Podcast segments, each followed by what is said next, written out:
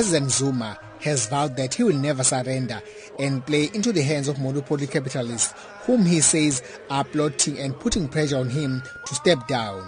He says monopoly capitalists put him under pressure to reverse his appointment of Des van Rooyen as finance minister in December last year. The president asked the Youth League if they would protect him since they are asking for urgent and radical steps to transform the economy. And I heard some, some chamber from outside of this country also demanding that the president must go. And some big business who said. And I realized it's more the time I will never on my own resign. If I did so, I would be surrendering to the monopoly. Because I asked, what is it that I've done wrong? And when I asked them, they ran out of the answers. The only thing that has happened is that the narrative, the repeating of corruption, corruption, corruption.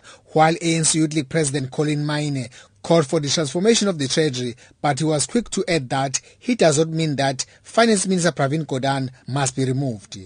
Maine says Zuma should not be threatened that his decisions could have a negative impact on the markets and the country's credit rating. The biggest problem of the ANC government and our revolution now is the department called Treasury. And I'm not saying individual, in Treasury. The department called Treasury.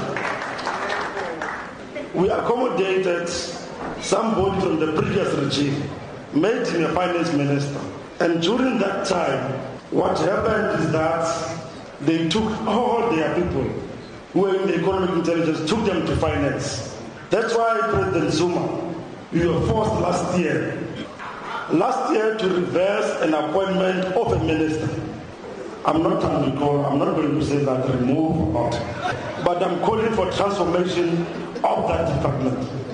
The ANC Youth League president accused some senior ANC leaders of serving and defending the interests of capitalists. He says some NEC members want state-owned enterprises like Eskom to be privatized.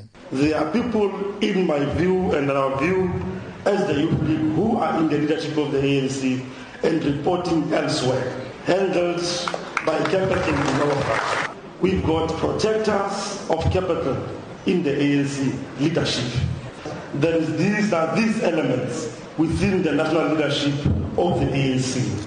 But the biggest problem is that, comrades, these people who are representing capital in the NEC of the ANC, they want us to privatize SAA and Eskom so that they must benefit. Meanwhile, Zuma said there's an urgent need for economic transformation, saying the economy of this country is still in the hands of white people. I'm Vusi Makhosini in Durban.